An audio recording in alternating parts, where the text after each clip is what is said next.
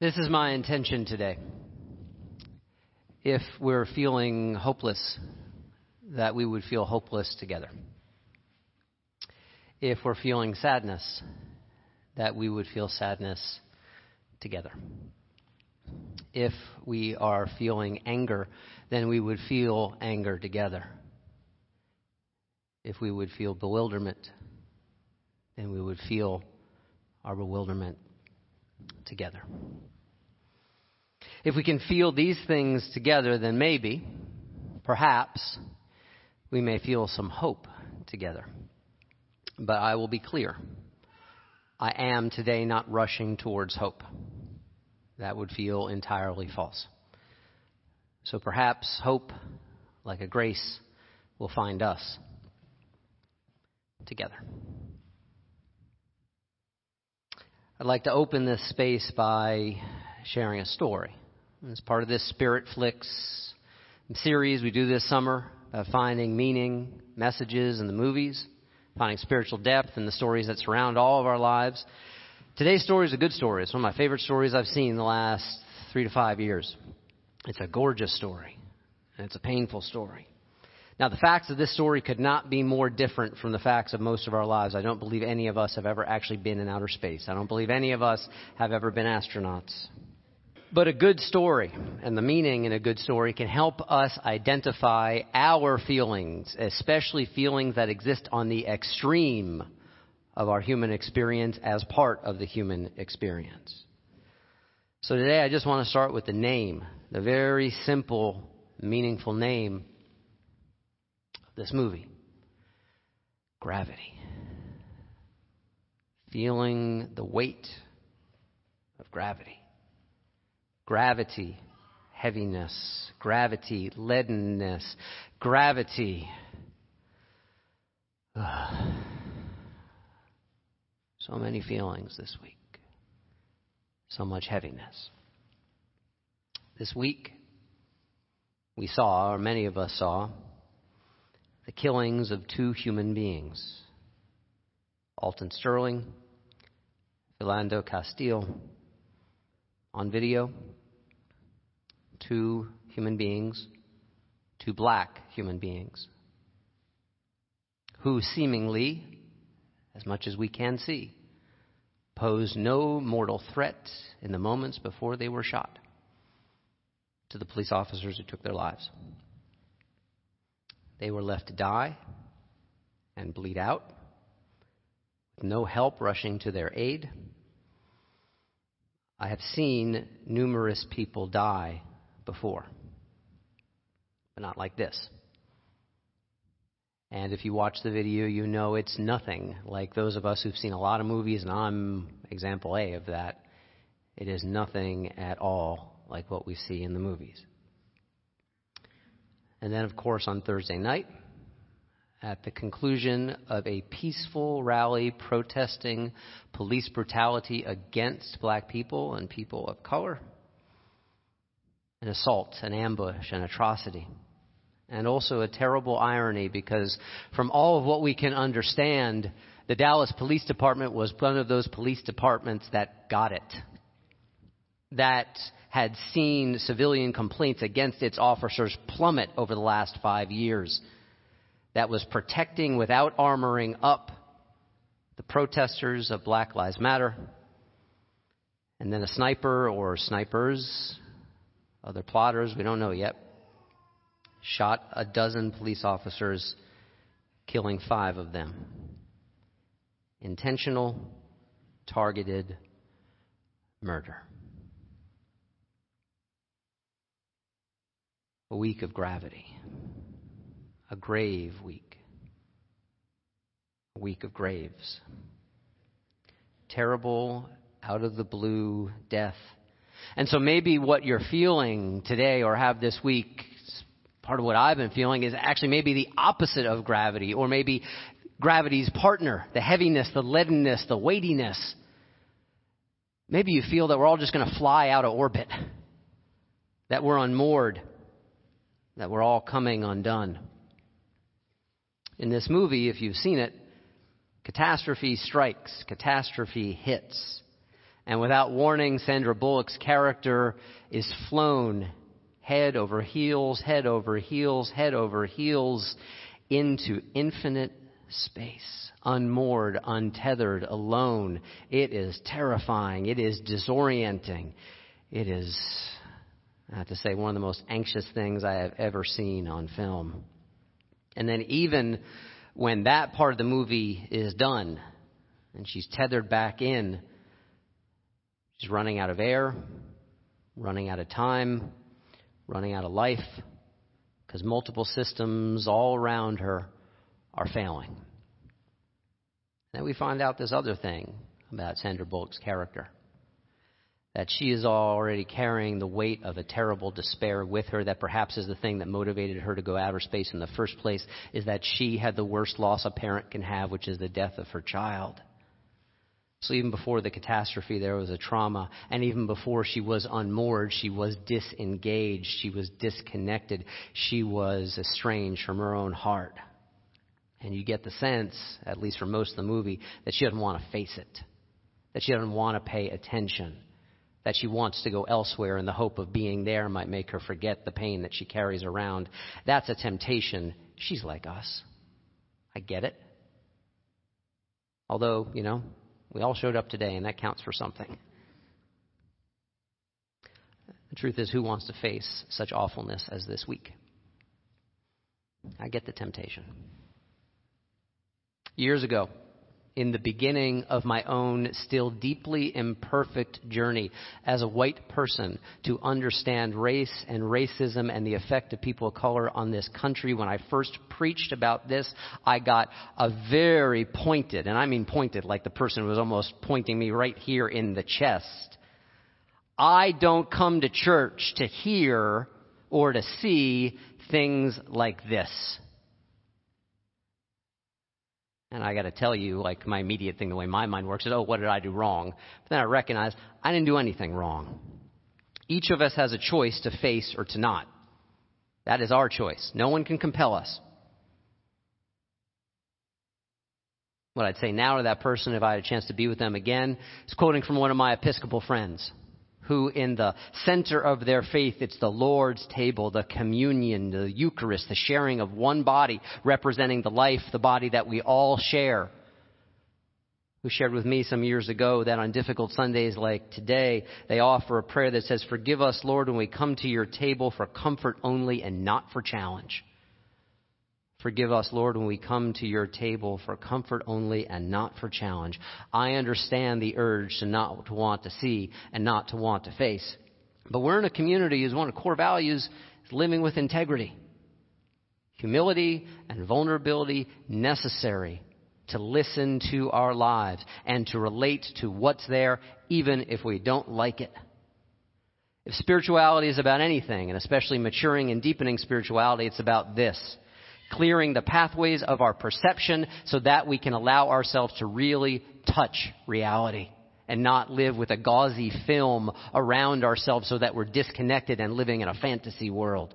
One of my favorite quotes, I've been working with this for almost two decades now, is by Oliver Wilde, who has not thought normally of a spiritual teacher, as a spiritual teacher, but he says this, whoever can see the loveliness of the world and see its sorrow and recognize something of the wonder of each is in immediate contact with divine things and has got as close to God's secret as anyone can get. We can't just see the beauty. We can't just search for the comfort. Awareness, if we are practicing and expanding awareness, that awareness is like an ever expanding balloon that expands on all sides and ultimately includes more of life. And part of that more, of course, is the difficult stuff like this Sunday. And so this week again, I took the vow again. I will continue to have to continue to take it. That as a white person, I vow to pay more and deeper attention to the experience of black and brown people in America whose experience, by and large, has been very, very different from my own. I posted something on my Facebook page for those of you who are my Facebook uh, friends by a woman named Nikole Hannah-Jones. writing at the very progressive and wonderful online magazine ProPublica that in a relatively brief amount of space states out convincingly, compellingly, anecdotally, historically, numerically, why the experience of white people in America and the experience of black and brown people in America with officers of the law has been, on the whole, drastically different. And this is painful for many of those of us who are white. Because it's not our reality. And if it's not our reality, well, maybe we think it doesn't exist. We might dismiss it. We Might say, no, they're overplaying it. This is the path of denial, and denial cannot help us grow. And by the way, it's not just places like ProPublica. I got to tell you, one of the most amazing things I saw this past week, some of you shared it, was a post from redstate.org. Redstate is one of the most conservative places online with a profound, searing, and honest white person's articulation of the fact that to be black in America is to have, on the whole, an entirely different relationship to the police. And it's beyond just Alton and Philando. Those individual cases are heartbreaking. But it's about a system. It's about our system. It's beyond the individual officers. Yes, I feel compelled to say it. There are many, many good officers, good police officers, just as there are certainly some absolutely rotten ones. And I believe policing is necessary. But when that ends the debate right there, there are some good, there are some bad. What it fails to take account of are our systems. And our systems are failing us. Our systems of criminal justice fail us and they dehumanize others. When you put together the amount and the ubiquity of guns and poverty and despair and racism and white supremacy, it's not just one thing. We spend, and here I am talking specifically to people with skin like mine. We spend, and when I say we, most of the people passing these laws are people with skin like mine. We pass these laws in the name of our safety that incarcerate and punish, and the devastation like bombs going off one after another after another, although hard to see if we don't look in communities of color, are devastating. Just this past week, in one of those brief moments when I wasn't paying attention to St. Paul or Baton Rouge or Dallas, I read something on the front page of the Inquirer. Yes, we still get the paper delivered every day. My wife's a television news journalist. She believes in supporting newspapers. Right there on the front page of the Inky, on the Inquirer, the Inky. I love we call it the Inky. There was this story, this heartbreaking story about how our systems fail and how they dehumanize a story about bail for potential, not even convicted juvenile offenders in Philadelphia. They haven't been convicted of any crime, and many of them, because they are from situations in which their families do not have money, spend months, months in jail before being convicted of anything. And you know what? Even if they're no, not eventually convicted, they come out traumatized. And they come out more likely to commit future crimes. Some people, the inside of this justice system is not a justice system, it's a meat grinder. We spend billions every single year. We have the resources, but I fear that at least so far, we don't have the one resource that's most necessary the willingness to try something different beyond mass incarceration, the willingness to have a moral imagination that sees others' lives as differently. We are miserly in our moral imagination. We don't have to be. There are other resources. I posted something this past week. Many of you know about it already. already. It's something called Campaign Zero. It is specific policy proposal about how we can change the relationship between communities of color and police officers, hopefully keeping both more safe in this country. Yes, this election season is interminable, and I want it to be over already with all the stories about the personalities and who said what and who did this. But if we scratch the surface and we go deeper, we will see on the local, on the state, on the federal level, there are people running for election. I'm not going to tell you to vote for them. I can't tell you who to vote for. but that there are policy proposals that will make a difference in how we spend our money to punish for retribution or to restore because what we are doing is not working. It's not working. We sing, we believe in a better way. This is a chance, a time to believe in a better way. In this moment of being disoriented, in which we may not know up or down, that's one of the things in the movie. There's no up and down in space. Perspective shifting all the time. And a time in which maybe we might look beyond left or right. We see that the choice is really this the choice is about distancing not paying attention, saying that happens to other people over there, someplace else, not my problem, not my responsibility, even if it's done in my name. The choice is between distance or closeness. The moral choice is between far and near. This distancing costs others' lives. I would say, even if it doesn't affect us personally, like our families, like our communities, it costs us our common humanity. It costs us love, compassion, connection. One of the things I most firmly believe above all else is that when Jesus said, the kingdom of God is inside of you, he was pointing to the essential truth that there is the all that is in each and the each that is in all. And that means all the fear, all the compassion, all the love, all the connection is absolutely real. But if we don't open ourselves to it, then what we're costing ourselves is a birthright blessedness. The kingdom of God is inside of you all of us. Our distancing costs us estrangement. So, to make this choice over and over and over again, to recognize our differences, but not to assert our separateness.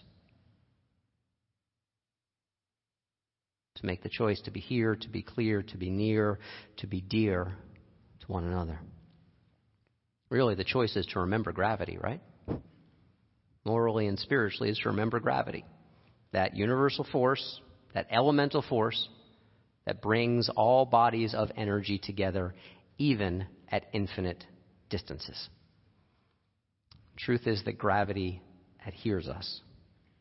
Gravity pulls us together. The truth is, of course, if you look at the Earth from the outside, from space, we're just floating here. But it doesn't have to be alone. One of the things this movie does so well is it scales our smallness. And it also scales and shows the necessity of our connection. This perhaps is the most profound spiritual practice that there is to remember our connectedness. One of the things I have been reflecting on this week and did a self-guided practice of is something they offer in mindfulness retreats here. It's Tara Brach, my favorite teacher, Buddhist teacher, psychologist. She does a, a meditation called Inner Space. Some of you have done it, this practice with me. It starts out, imagine the space between your ears. Imagine the space between your ears. And maybe you're thinking, if you've started this meditation, it's the first time when I did it, when she did it, okay, am I supposed to start thinking of something? But then it just moves on. Imagine the space within your heart. Imagine the space around your heart. Imagine the space within your belly. Imagine the space within your legs. Imagining the space within your feet. Imagining the space between your feet and the floor, imagining the space between you and the person next to you, imagining the space amongst all the people in the room, imagining the space between this room and the next room, and on and on and on and out and in it goes, imagining the space. And all I can tell you, because I can't convey this, it can't be taught, it can only be caught and experienced, is that something shifts when we imagine the space within our earth and around our earth. And we recognize that we are all in space together. This is the spiritual practice to remember to gravitate, that we gravitate towards each other. This is what saves Sandra Bullock's character if you've seen the movie. She remembers that she is not alone that she remembers even to the point of beyond death that these connections can save us. if we remember them. And when I say I save us, I don't mean in some sense it's going to make it all okay, right? Because what happened this week may happen again. Probably will. We hope it doesn't. Maybe another Alton Sterling, another Philando Castile, another Sandra Bland, another Eric Garner, another Amadou Diallo. I could go on with the names over and over again because white supremacy and fear of black bodies and black lives in America is as old as America and it won't go away tomorrow. There may be, we hope there isn't, another terrorist act.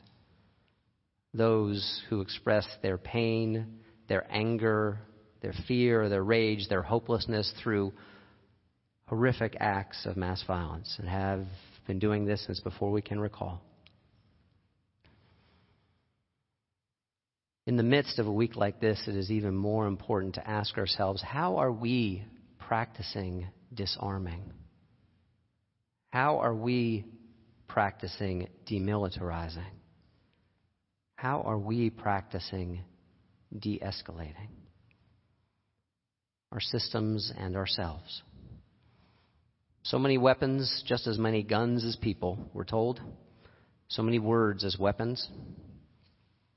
How do we refuse to participate in systems of violence? And when I say refusing to participate in systems of violence, it has nothing at all to do with passivity. This is one of the misunderstandings going around. It's one of the things I think is really important in our progressive spiritual tradition to remember that the commitment to nonviolence is not the commitment to the status quo.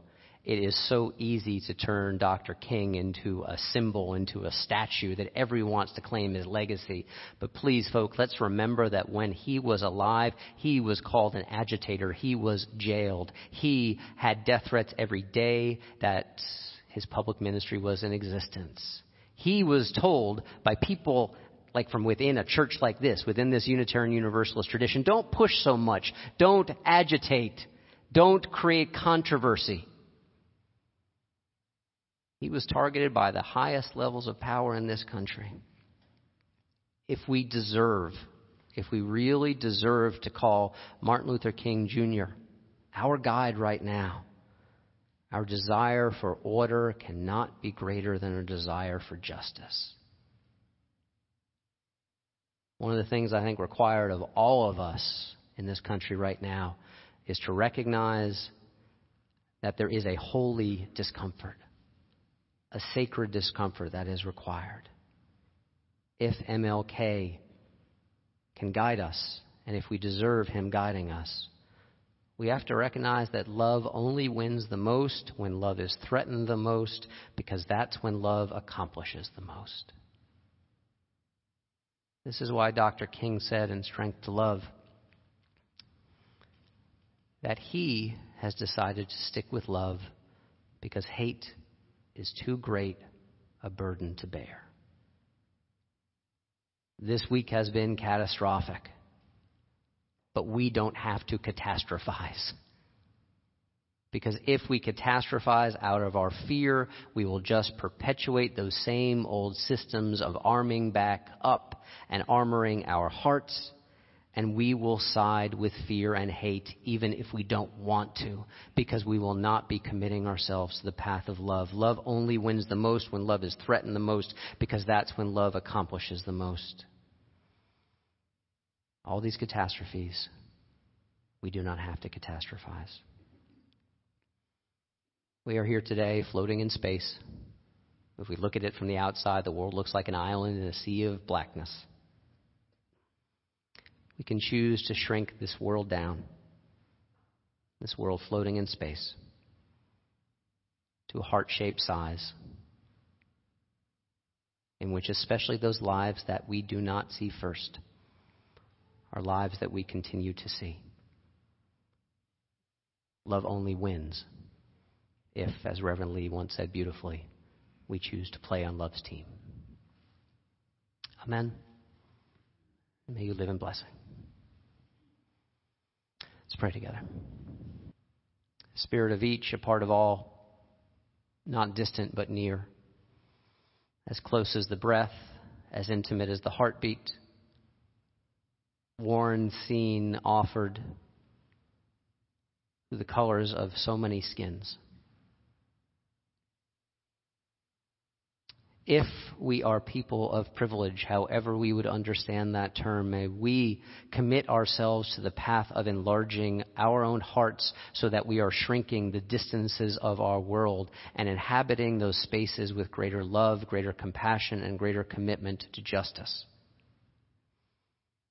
May all of us, may all of us recognize that here floating in space, this is our world the only one that we are promised.